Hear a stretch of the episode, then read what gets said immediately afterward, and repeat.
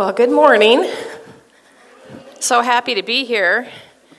Um, man, I just realized I hadn't seen Adam in probably almost ten years. He has not changed a bit. I've changed a lot. He has not changed. He told me that his daughter graduated from college, and I was like, what? I feel pretty old. And Kathy, um, what a, what a privilege to have been her supervisor. She is such a good student. And we just had so much fun doing that together, and I got to see her cross the stage at the A C B C conference when she got her certificate, and then I found out she's really good friends with a really good friend of mine from, like Carol Cogswell, from years ago, because she had taken a picture with her, and we're all Facebook friends, right? And I'm I'm looking at this, and I'm going, how does Carol know Kathy, and how does Kathy know Carol? So just fun, fun. The body of Christ, um, what a blessing, you know, really in, in the light of everything. It's really quite small, actually. But um, I'm so excited to be able to talk a little bit about deeper discipleship, and you guys have all of your um, your outlines there, and um, I'm going to go ahead and pray for us as I'm kind of setting up here, and and we'll kind of get into it. But let's let's just pray as a way to start. Father, thank you for the privilege of teaching this morning, your word. I pray for each woman here that they will have ears to hear and hearts to embrace your word. As I unpack what it says about discipleship, um, help me to be clear in my words, gracious in my tone, and accurate in my teaching. And as we've been singing this morning, we want you to receive all the praise that's due your name. And we pray that in Jesus' name. Amen. Amen. Well, there's a really good book uh, that uh, was put out a few years ago by Mark Dever on discipleship. It's one of my favorites. It's just a little blue book. And in that book, he says that uh, the Christian life um, is the discipled life and the discipling life. So in other words, Christians like you and me are to make it our goal as disciples of Christ to help other Christians to follow Christ. It's kind of a mouthful. Um, in a nutshell, that's really what we're going to be talking about today. As true disciples of Jesus Christ, how do we uh, come alongside and assist or encourage the women that God brings our way to follow Christ? You know, that's really what we're going to be diving into. Um, but before we get into what the purpose is for discipleship, I always think it's really fun to talk about the myths surrounding discipleship because there's quite a few, and um, I talk to my students about this all the time, and it'll be fun to kind of dialogue with you a little bit about some of the things, uh, myths, if you will, um, about discipleship as part of an introduction. And the first one that you see on your outline there is, I don't have enough time to be involved in discipleship. Have you ever thought that? Yeah, that happens. A lot of people do feel that way, but it's it's a common response, a common response of many. Um, but we can debunk that myth by pointing back to who is our example? Christ, right? Yeah, he is our example.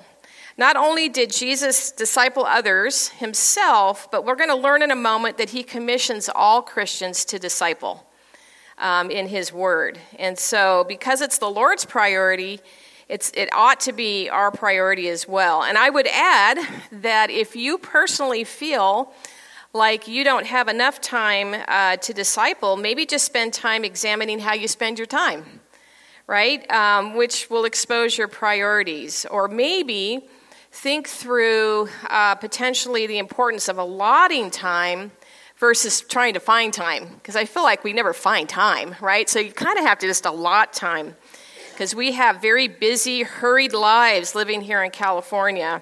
But I guess there's a person here from Texas, is that right? Who came all the way from Texas? I heard something. I don't. Yeah, yeah, she not here. That's amazing. But anyway, we never just find time, so we've got to allot time. So that's one of the myths that comes up often. But another one um, that comes up about discipleship is, that often comes up is just wondering if discipleship is about just having a meeting with somebody once a week. You know, is that is that all it is? Getting together once a week, having this sort of meeting. And I would say how I would answer that is that it can look like a consistent meeting. For example, maybe you get together with a friend and you're deciding this summer to go through a book together, right? So consistency is involved, but discipleship in essence is actually more about life on life, right? So although it can be formal, um, like a formal meeting, like a consistent formal meeting, uh, really it's more reflective of including somebody in your day-to-day, in your day-to-day life. Conversely, then, another myth that comes up is then is discipleship just about hanging out, hanging out with another person. And to a degree, I would say that it does appear that way, that we're just hanging out. But what I would add is that discipleship should be purposeful, should have intention behind it. So, for example, if you do have someone come over to your home, even though the meeting may be somewhat informal, what is the purpose behind behind the meeting?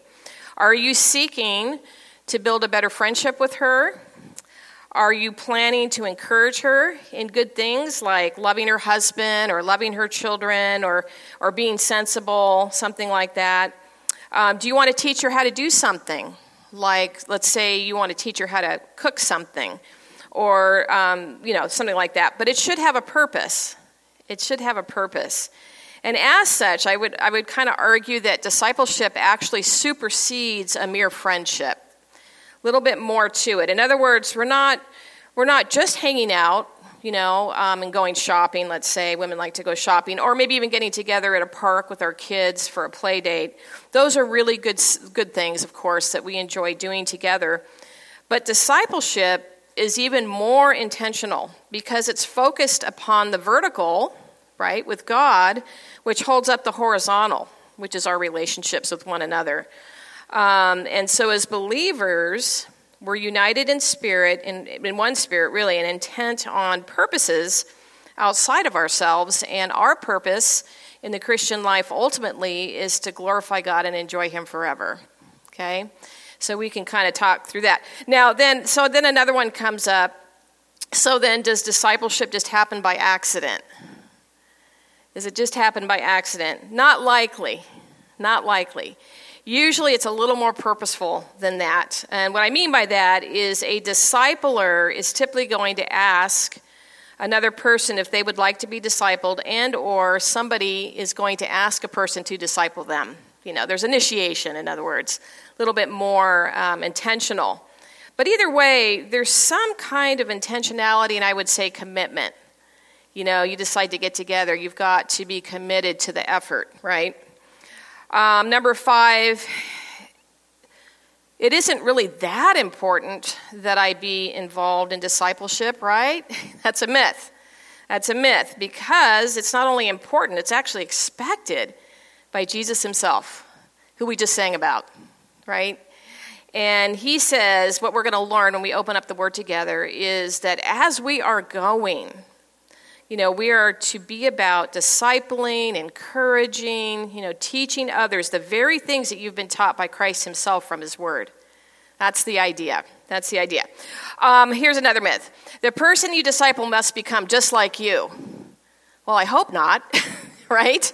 I hope not. That's not the point. Hopefully, um, we're not, you know, teaching people or encouraging them to put their ultimate trust in people. Rather, uh, we disciple others so that they will follow Christ and become more like their Savior. Follow me as I follow Christ. Isn't that what Paul taught? Right? Another one, um, you must solve all of the problems of the person you're discipling. Boy, that's overwhelming. uh, the answer is not likely. Not likely. Because the goal is to uh, try and help a woman that you're discipling to become more dependent upon Christ and His Word. That's my goal, is to help you to become more dependent upon Christ. And I do that through modeling and encouraging in the same way that we're going to talk about today. We'll get into that a little bit more. And then this last one, you have to be super spiritual. You have to have your B A or your M A in biblical counseling in order to disciple someone. What do you think about that? Yes, no? Absolutely not. You do not have to have all the credentials in order to disciple somebody. Of course not. Um, we should remind ourselves that we're all sinners who, who serve a great Savior, number one. And the goal in discipleship is to come alongside other Christians, other women in our life, as one saved sinner to another, and to encourage them towards Christ-likeness. If we felt like we needed to be super spiritual or perfect, none of us would ever qualify, right? And so, I mean, think of the Apostle Paul for a moment. We always refer to him as a super Christian, right? But even he was not perfect. Even he struggled uh, with weakness. And so really the goal is to come alongside and just encourage another person um, towards Christ-likeness. So with that in mind, I'm going to transition to our first point there in your outline, which is our purpose for discipleship. So what is our purpose? Well, the first purpose behind discipleship is so that you and I can engage in the Great Commission. Okay, so we can engage in the Great Commission. And I'm going to have you open up to Matthew twenty-eight now. We're going to look at that together. We are going to be focused upon uh, verses sixteen to twenty this morning, which says, "But the eleven disciples proceeded to Galilee, to the mountain which Jesus had designated. And when they saw him, they worshipped him. But some were doubtful. And Jesus came up and spoke to them, saying, 'All authority has been given to me in heaven and on earth.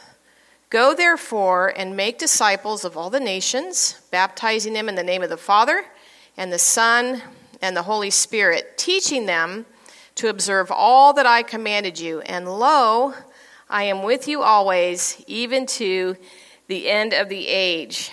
Okay? So we're going to begin our discussion this morning by answering this question. What is a disciple of Christ? What is a disciple of Christ?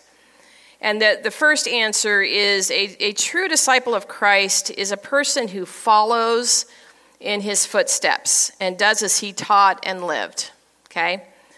But to follow Christ and to be Christ-like, one must have truly entered into a personal saving relationship with Jesus. That is actually where true discipleship begins. And if you don't mind flipping through your Bible, and I can just read it to you as well, but we find that in Romans ten, nine to ten, where Jesus, or where Paul says, "If you confess with your mouth that Jesus is Lord, and you believe in your heart that God raised him from the dead, you will be saved. For with the heart one believes and is justified, and with the mouth one confesses and is saved." So being a disciple of Jesus Christ always begins with what he has done for the believer, right?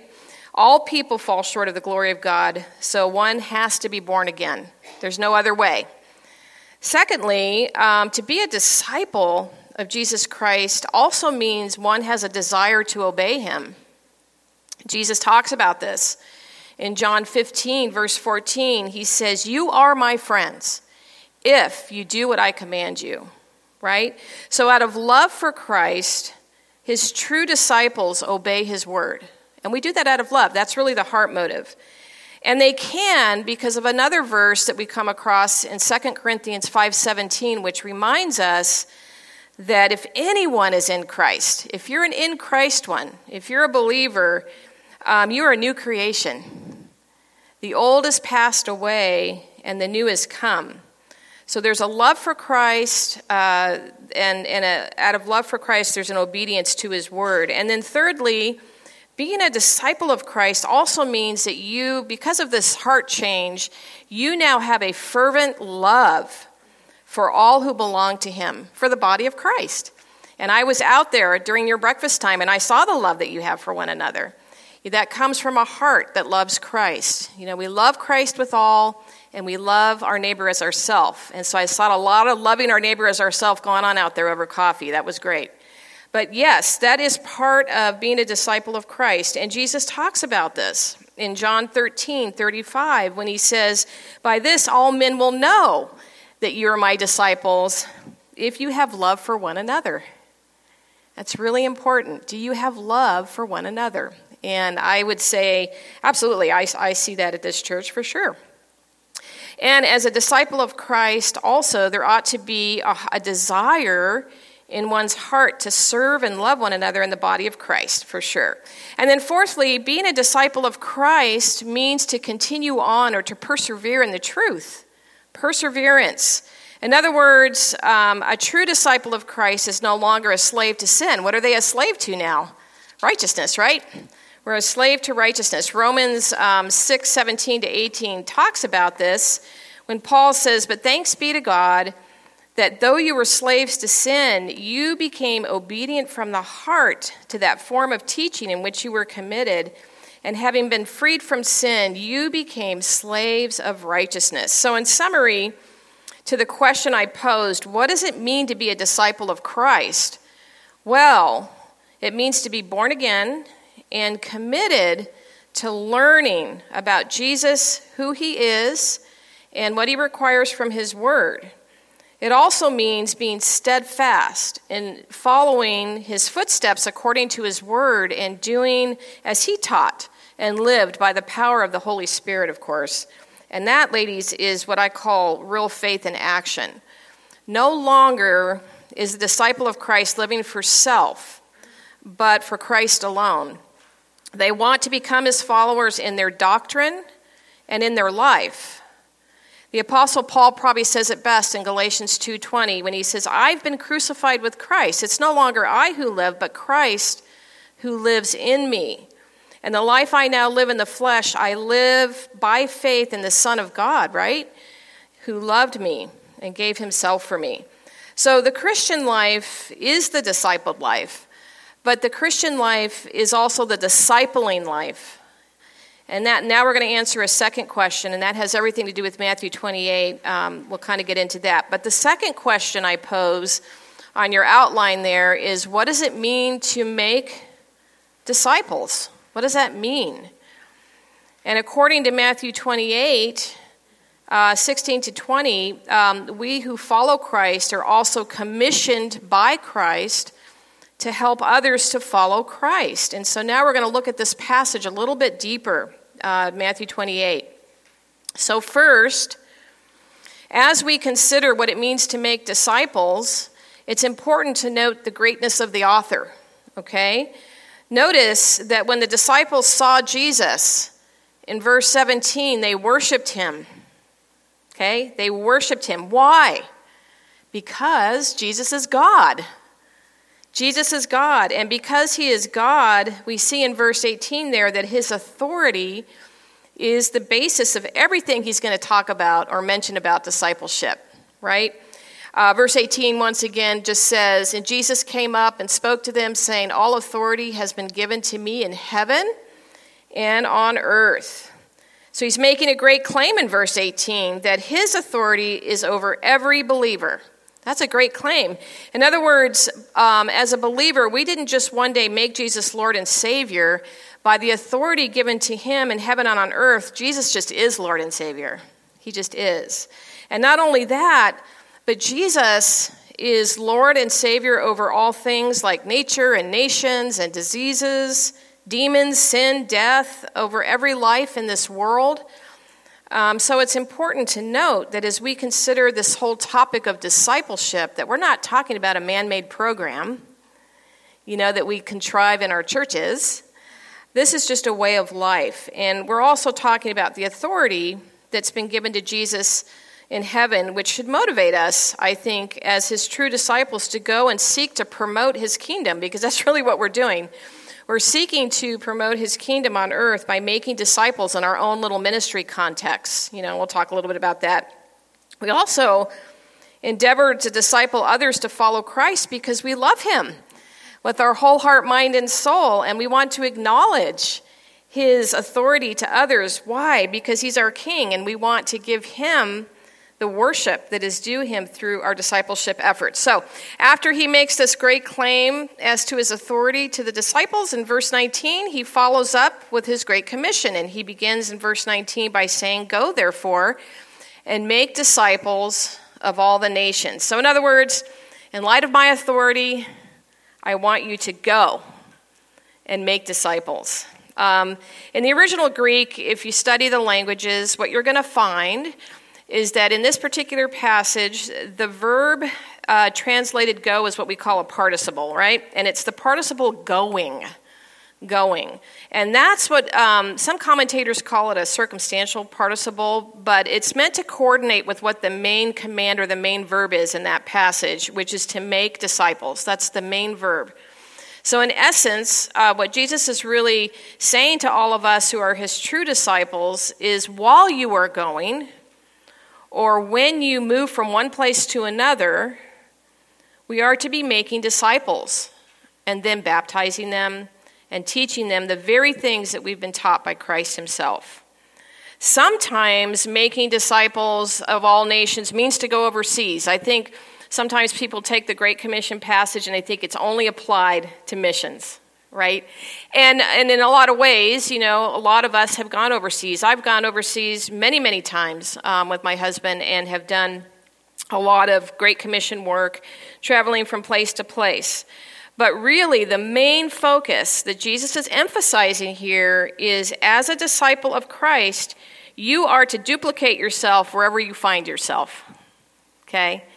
Um, as a disciple of Christ. And so for me, just to kind of make it practical, as a as a mom of four, that's where my discipleship began. My kids, you know, as as mothers, if, if there's mothers out here, um, you know, we seek to train our children up in the fear and admonition of the Lord. That's discipleship. And then over time, as your children get older and you're freed up, Um, and you, you grow in Christ a little bit more, you begin to think about discipling in the one-on-one context, you know, meeting with somebody, with other women. Sometimes it is informal, um, and sometimes it's it's through a biblical counseling kind of a context. Uh, there is a difference. Biblical counseling is a little bit more formal in its application. It's still discipleship. I kind of call it formal discipleship in a lot of ways. But nonetheless, there's a one-on-one. So I do a lot of that. I know Kathy, I'm sure, does a lot of that. Um, but did you know that you can also be discipled through a teaching ministry? And that's exactly what I'm doing right now is I'm discipling you, but in a teaching context, right? You can you can think outside the box a little bit. Um, even globally, as Kim and I prepare for our podcasts, we're thinking on a global scale of discipleship. The women that we've never met and may never meet in our whole life, but globally speaking, we're seeking to disciple them through the airwaves, as it were, right? I mean, the best scenario, obviously, is the one-on-one um, because you're really involved in the life on life. But you can think outside the box a little bit in that sense. And so there's a lot of ways to go and make disciples. Um, I teach mostly women at the Masters University, and, and let me tell you, there's lots of opportunities to go and make disciples of eighteen to twenty-somethings or eighteen to twenty-two-somethings. You know, I get a lot of girls coming to my office and asking me lots and lots and lots of questions. I think it's great. I think it's great. I love having an open door and having them knowing that they have the freedom to come and talk to me. That's important. But according to the scriptures and Jesus himself, um, this idea of discipleship is how it has been from the beginning. Um, to make disciples of Christ is, to, or to be a disciple of Christ is to make disciples of Christ. In fact, Scripture knows nothing of disciples who are not making disciples, right? Um, God's Word actually considers this normal Christian living. It's an aspect that we need to grow in, I think. Um, okay, so thinking through some goals now um, when it comes to making disciples, let's talk about that a little bit. Goals for making disciples. Within this command to make disciples, we can think through a few goals. And the first one being that we need to learn um, a little bit more about sharing the truth about Jesus.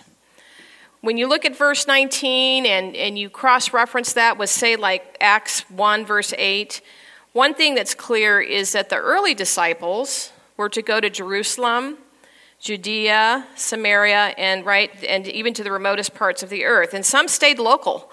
But many, many disciples, like the Apostle Paul, he went beyond just the nation of Israel, and he called other people to repentance and belief, and it should it should be no different today. Um, but biblically speaking, as Christ's disciples spoke the gospel, they also lived according to the gospel. So as we are going, we too ought to be sharing the gospel as God gives us opportunity. Now, let's just think about this really practically. What do you mean by that?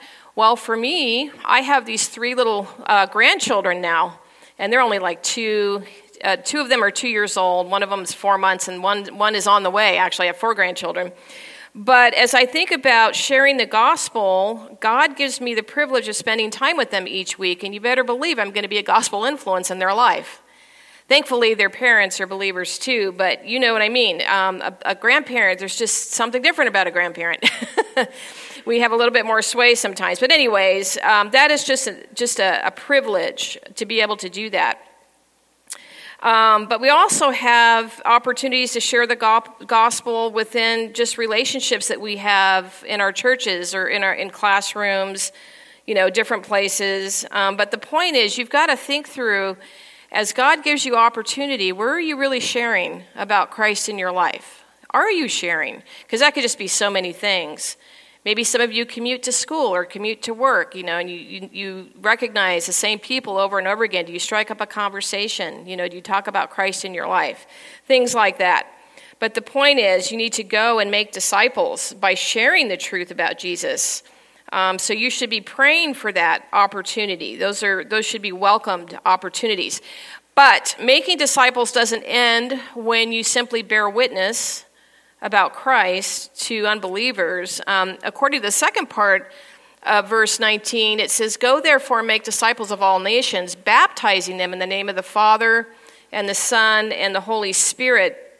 That's actually um, that's actually a command of the Lord Jesus. And so another thing that we need to think through is, once a person becomes a believer, let's say you've shared Christ with them, they've turned from their sin towards Christ, they've placed their faith in the in the death, burial, and resurrection of Christ by God's grace, and they become saved.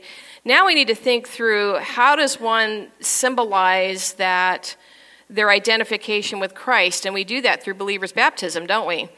Um, that's an important aspect. And again, it's a command, it's not a nice suggestion, but understand that, that Jesus isn't saying there that we get baptized first to become a Christian. He's not saying that. He's just saying that it, once you become one, then you're called to make a declaration of your faith in Christ, and that's that's what believers' baptism really is. So I'll give you a little little uh, tidbit in my own testimony. So I got saved at twenty-nine, and I'm a first generation Christian. So I grew up in a very liberal, very liberal home, and I had no concept of of a Christian life at all. I didn't, you know, I didn't really have a sense of what that was, but when we bought our first home thirty years ago, um, as the Lord would have it, he moved us next door to a born-again believer. And she was so uh, kind and gracious to come over and befriend me, and she began to share the gospel with me right away. She did not pull any punches. I was a little bit resistant at first, I, I'm not going to lie. But anyway, you know, just thinking through that, it's not like I got saved right away. Um, but through her consistent friendship, evangelism, approach, and about ten months into that relationship, by God's grace, he saved me. And a year later, he saved my husband, which doesn't always happen that that soon, but it's amazing to think through that. So now you've got a first-generation, twenty-nine-year-old woman who gets saved. Um, do you think I know what the next step is? I don't, because I don't know anything.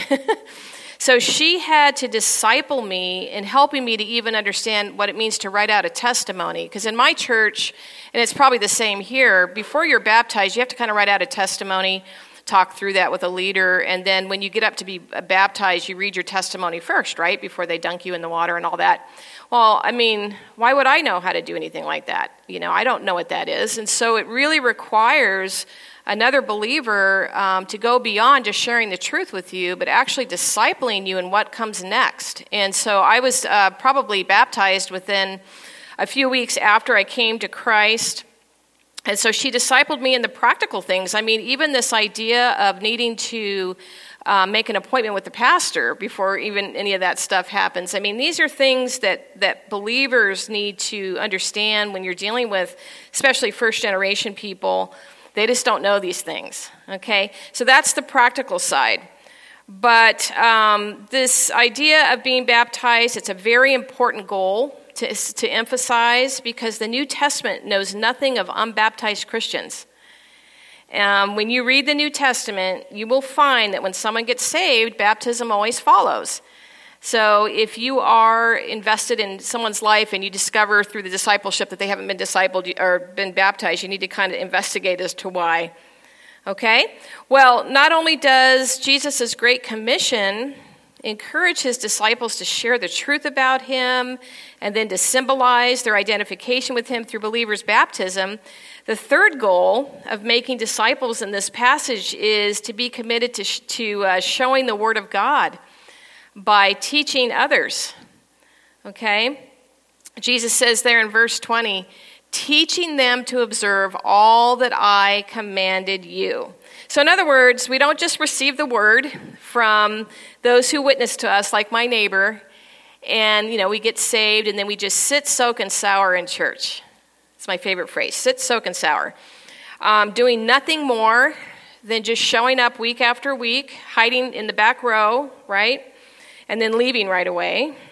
Rather, as true disciples of Christ, we have this biblical responsibility now to show the Word of God through our evangelism efforts and then teaching others the very things that we've been taught by Christ and in His Word. And to be sure, showing the Word of God does happen when, we, when we're part of a church like this and you attend and you listen to the Word being taught up here by your pastor, obviously. But also showing the Word of God happens in the life on life together in community. Um, and when you meet regularly as women to model the Christian life and really kind of pass on, if, as it were, the legacy of faith. Um, I actually really praise the Lord for the women God allowed in my life in those early years of me being a, a new believer, because they really willingly and intentionally came alongside me and really taught me so much. There's always lots of modeling that goes on with uh, discipleship. There's, there is teaching. There's correction, right? There's correction in the context of living together as part of a local church. And even today, thirty-plus years later of being a believer, I still place myself um, in discipleship relationships so that I can, can continue to grow in Christ. Because you never stop growing. You know, and so I still have those relationships. That's really important. And that brings us to the next purpose, because along with uh, what we have been talking about, um, another, um, I would say, purpose for discipleship that kind of ties in with what I just said is really to model Titus two. I'm sure that you've heard of Titus two before. I bet it's been taught here many times. But let's let's go to Titus two now. I know this will be familiar to you. Um So Titus two, verses three to five, says, older women likewise are to be reverent in their behavior, not malicious gossips, nor enslaved to much wine, teaching what is good, so that they may encourage the young woman to love her, love their husband, to love their children, to be sensible, pure, workers at home, kind, being subject to their own husbands, so that the word of God will not be dishonored. So, in essence, this uh, particular passage in God's word is actually part of Paul's strategy for discipleship in the local church. Um, and in, in particular, this is talking about um, engaging in the Great Commission with women together um, and seeking to obey all that Jesus has commanded. And so let's begin by con- just considering the calling for women in the church.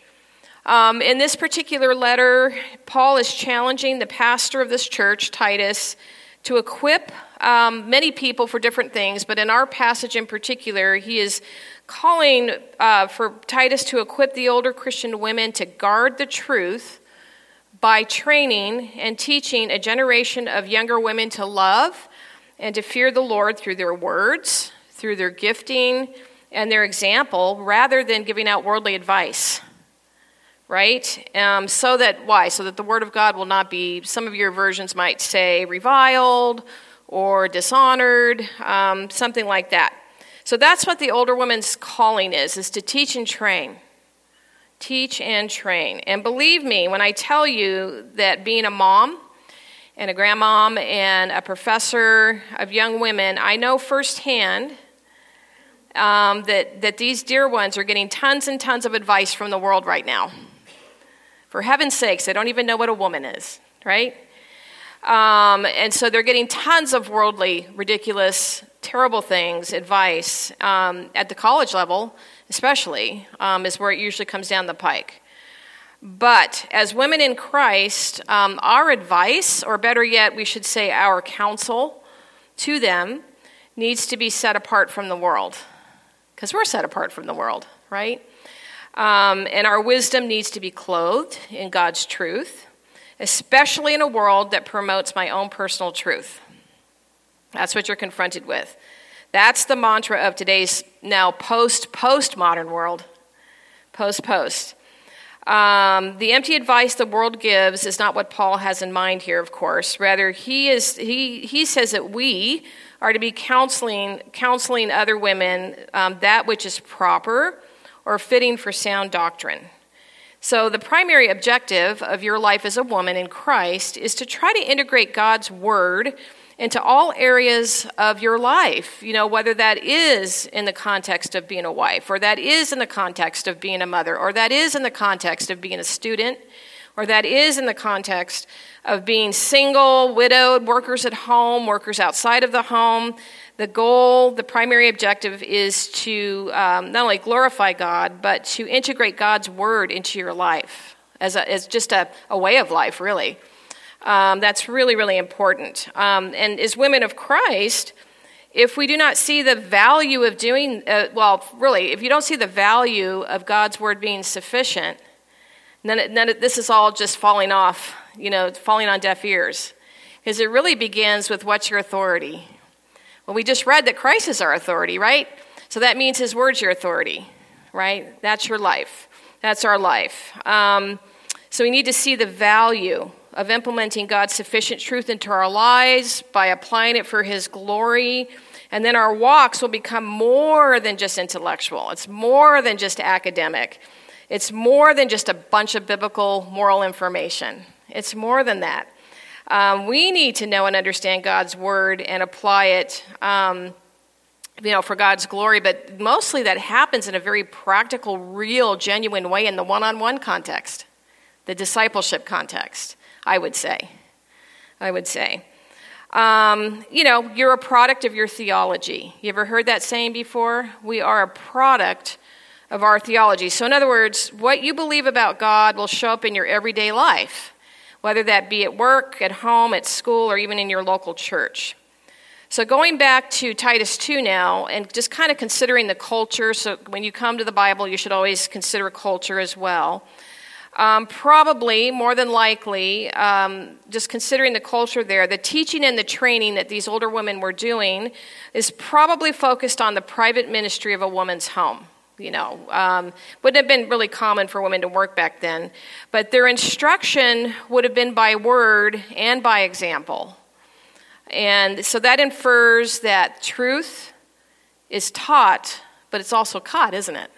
Example. Example.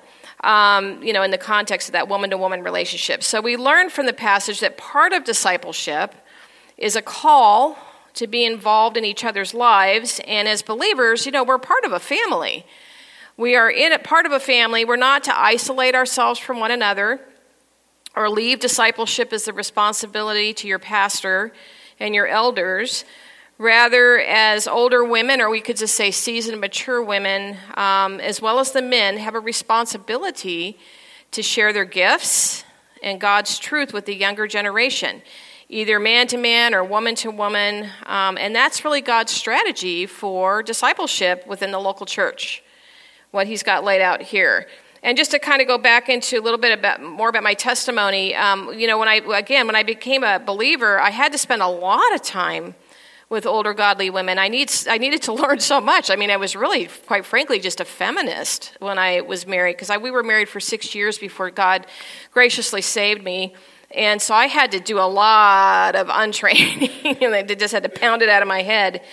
But so many women being willing to model for me what a godly wife and mother looks like. Um, and, you know, when you're in those settings, by the way, like you're in someone's home and you're learning from people, it's not like there's perfection going on there.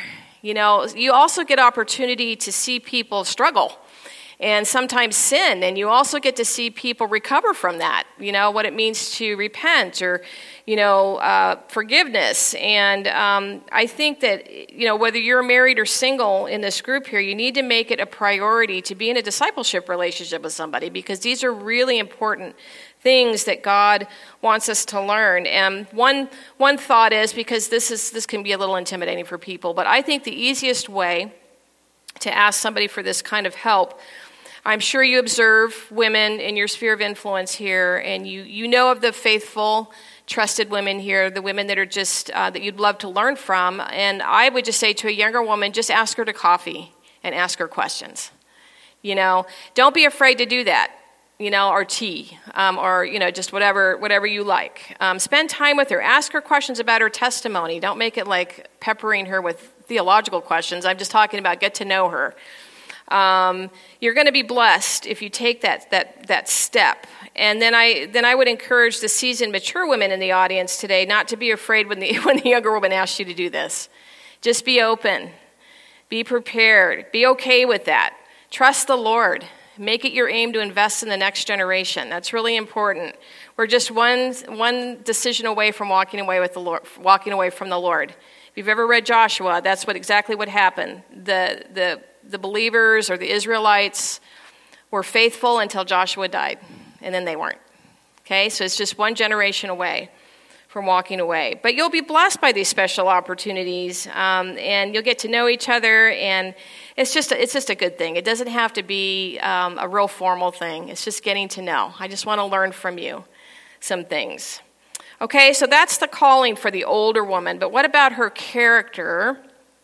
Paul talks about this. Um, he says in verse three that these older women are to be reverent in their behavior, not malicious gossips or enslaved to much wine, teaching what is good. So it's kind of assumed here that this older woman that he's talking about is, has at least been married long enough to have some insight into marriage. You know, maybe you're a new married. You probably would like to learn from someone that's got some insight, some some years into marriage, or maybe old enough to have passed through various seasons of life, including raising children. You know, if you're a mommy of new um, little ones, you probably want to talk to someone that's already passed through that season. It's very helpful.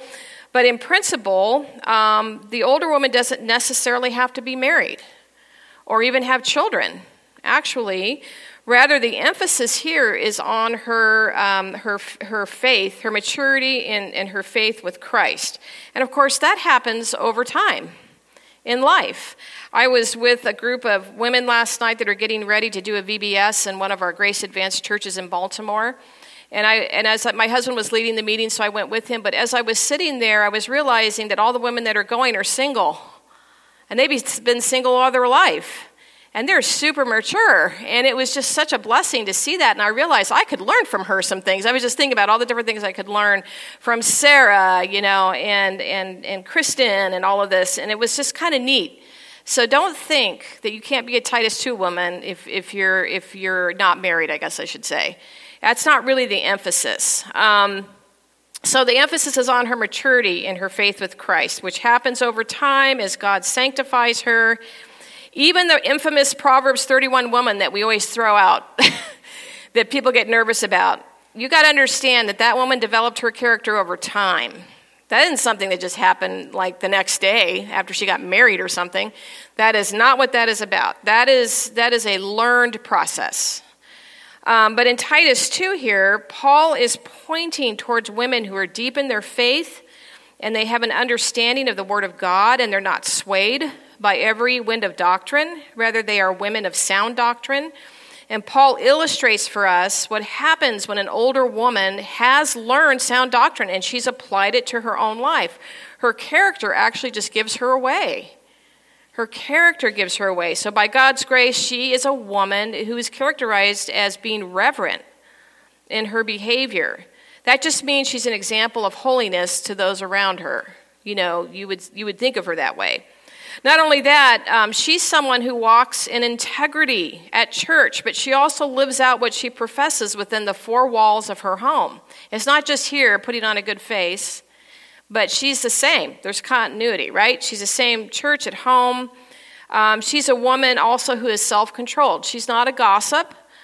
um, or someone that's enslaved to much wine. Rather, as truth has moved into her life over time, she has developed a reverent love for God and his people, and it is completely evident in her life. I know that there's women in here like that. This is not a perfect woman. Nobody's perfect, right, this side of heaven. But this is a woman who is set apart from the world, and, and it's really obvious.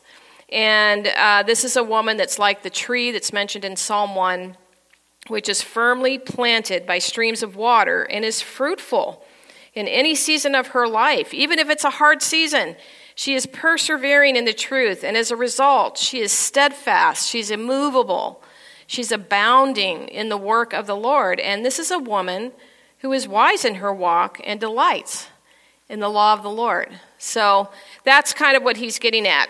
Um, so not only does Paul hone in on the character of this woman, but he also commissions her to teach what is good. We see that. And, and teaching what is good, you know, when you get together with someone and you're thinking, I want to teach something um, good, it's not just about, it's not really just about imparting facts about God or instruction. Um, really, teaching what is good kind of involves uh, godly women who view God's word as sufficient, who understand and embrace what God teaches as it relates to the important issues impacting someone's life, you know, so questions come up, you know, how do I do this? How do I do that? What does the Bible say about that? Wifing, mothering, you know, just different issues that come up. And we just we just seek to to encourage other women to live in such a way that, that you can glorify God even in that life context. But the goal is really just to guide women towards maturity in Christ. I think that would be a good way to kind of, you know, um, put a little synopsis there. Um, another thing to think about is, is teaching what is good is also the important task of just passing on the faith to the next generation. We talked a little bit about that already. It, it burdens me today what I see and read out there amongst women and women's ministries. There's a lot of things going on, and it's not all good.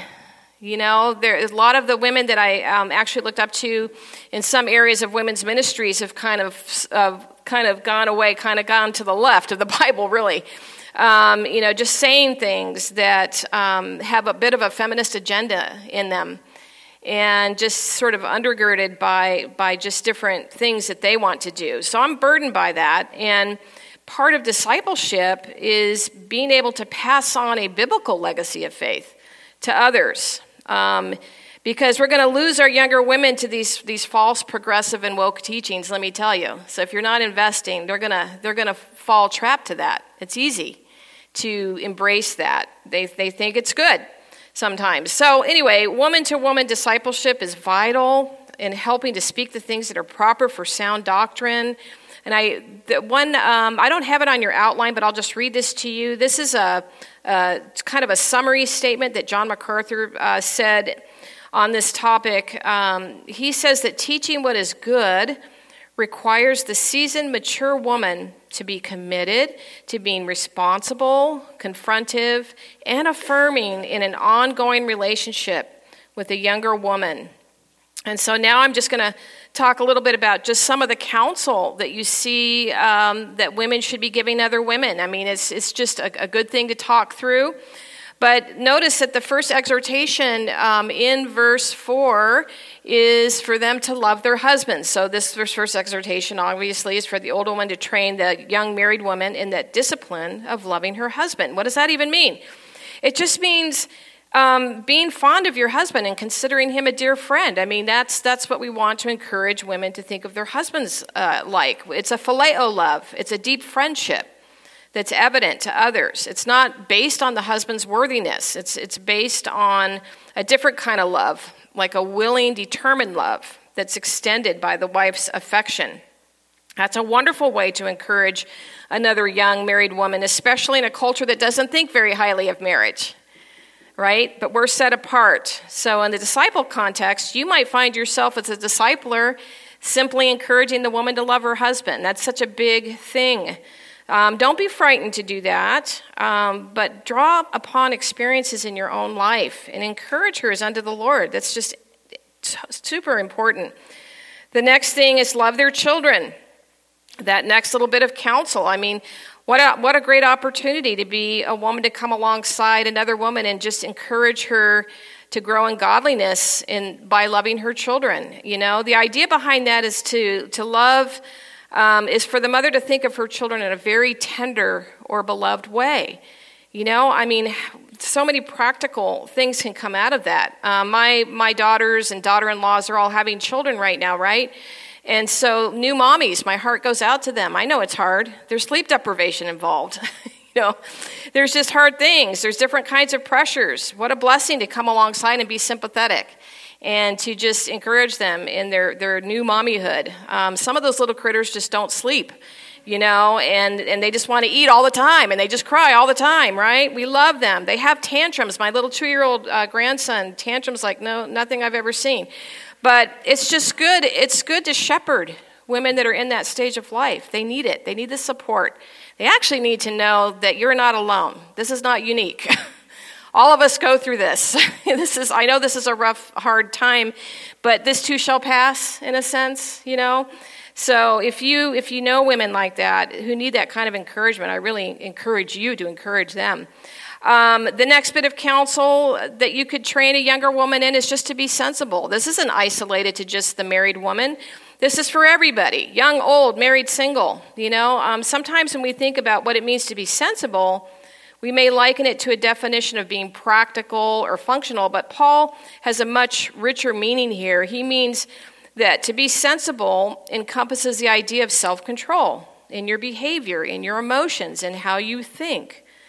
So, you know, that idea of being sensible, it's not even isolated to just women. Um, if you read the whole book of, uh, the whole letter to Titus, you'll notice that the exhortation is for the leaders of the church, for the men of the church, young and old, and for the women of the church, young and old. Um, so what's what's one way that you could encourage a younger woman to grow in sensibility? You know, um, you could encourage her to spend more time in the Word. You could encourage her to grow in her, her prayer life. Um, you could study a book of the Bible together. I mean, there's lots of practical things that you could do.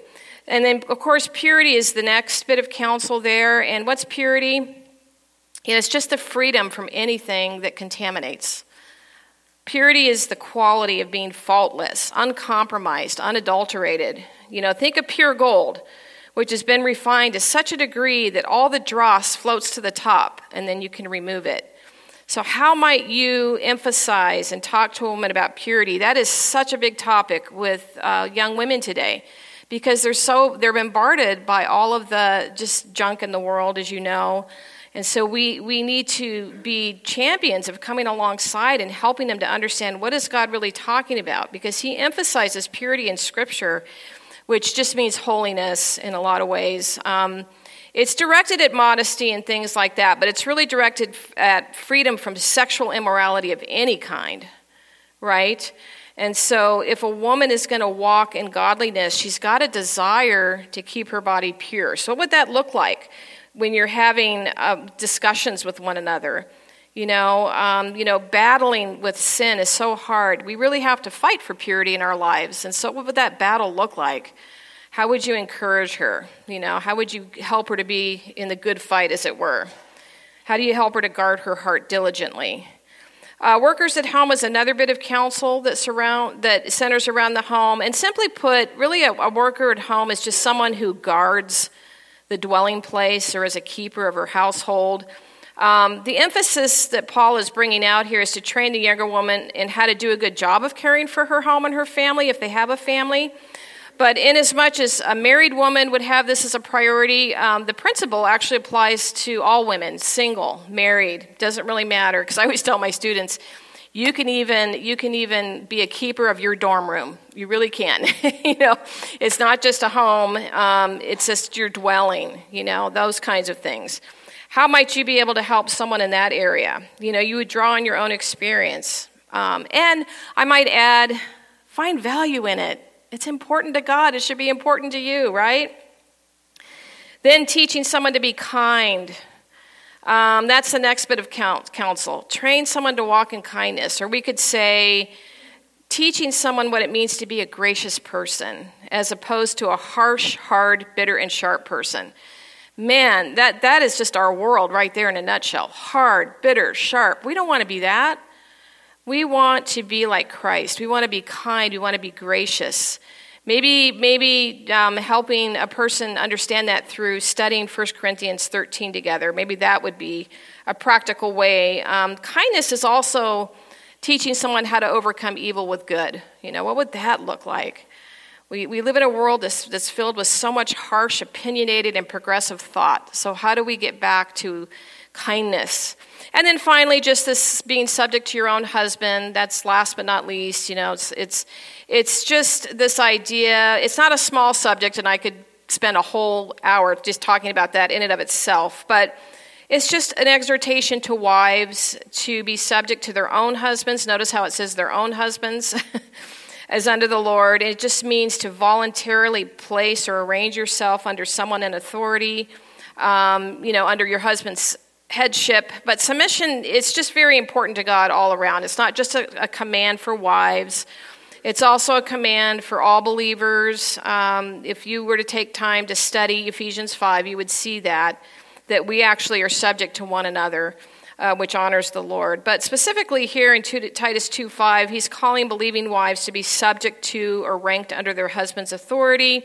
It doesn't mean you're a slave to your husband. It's not saying that.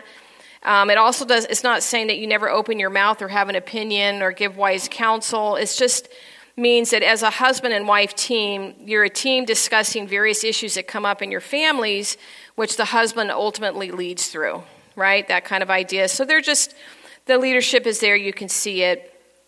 Um, so just to kind of wrap up our morning here, um, the Apostle Paul in this Titus two passage, um, what he's just saying here through the inspiration of the Holy Spirit is that the seasoned, mature woman in the body of Christ should not only possess godly character, um which plays a, a really an essential role in the lives of young women. But the concept is for them to come alongside and help um, other women in their lives to grow in that way as well by God's grace through the Holy Spirit. Um, again, it's interesting because this responsibility of doing this is placed on the women. Notice that Titus isn't doing the discipling of the women. It's the women discipling the women, right? He was just responsible for encouraging the older women to do that. And so we, we need to take part. Okay, so let's go back to Matthew now, and let's just look at that promise so I can encourage you, because you're probably feeling overwhelmed right now. But I just want to encourage you before you go have lunch. Um, in verse twenty there, the second half, you see a promise. And it's beautiful because we actually sang about this um, in our worship time through music. But notice after Jesus gives um, this Great Commission command, he says in the second part, "And lo, I am with you always, even to the end of the age." Um, so, you know, it's it's kind of Jesus preparing to pass on the baton to his disciples. And he's just promising that as they are making disciples of all nations, that he will be spiritually present with his followers until the end of the age, right? Through the Holy Spirit, this um, until he returns. And so don't leave feeling anxious about everything I just taught you or worried about discipleship with other women. Um, making disciples is not about you, okay, as much as it is based on who Jesus is and what he can do through your life and through another person's life when you commit to his Great Commission. It's not your Great Commission, it's his Great Commission. And my heart's desire really for you is, is that last part, um, that the Lord is with you always. And my encouragement is for you to remember that the Lord's nearness is your good. He's omnipresent, so he's perpetually near. He's with you all the time. And in light of that truth, just that knowledge of who God is, that's what you need to persevere in this life and in your in your discipleship efforts as well. And understand, too, that Jesus is with you regardless of your successes or your failures, right? Even in your discipleship efforts. And so the challenge really is to simply is just to simply trust in Christ as you go and make disciples. Make sense? All right, so let me pray for us. Lord, thank you for these wonderful women who want to learn more from your word on discipleship. I pray that what I've shared this morning will have a lasting impression and that more women here will desire to make disciples as they are going in the way that you've called us to go. Lord, we love you and really just desire to bring you glory in our lives and to seek to promote your kingdom on earth, not our own. And of course, we pray this in Christ's authoritative name. Amen. All right.